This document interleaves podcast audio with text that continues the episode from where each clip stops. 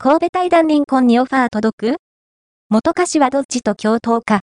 ？J クラブから。今月2日開催の明治安田 J1 リーグ第2節で柏レイソルと対戦するビッセル神戸。柏戦前日に、元アンダー20代表 FW リンコンの契約解除、対談を公式発表しているが、同選手のもとにオファーが届いているという。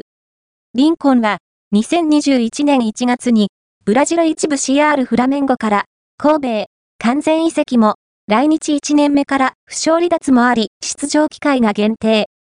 2022シーズンも J1 リーグで8試合の出場にとどまると、同年8月にブラジル一部クルゼーロへレンタル移籍。しかし、クルゼーロでも出場機会に恵まれず、昨年2月に神戸へ復帰。2023シーズンのリーグ戦で5試合の出場に終わるなど、総額300万ドル、当時約3億3000万円と見られる遺跡金、ボーナス込みに見合うだけの結果は残せなかった。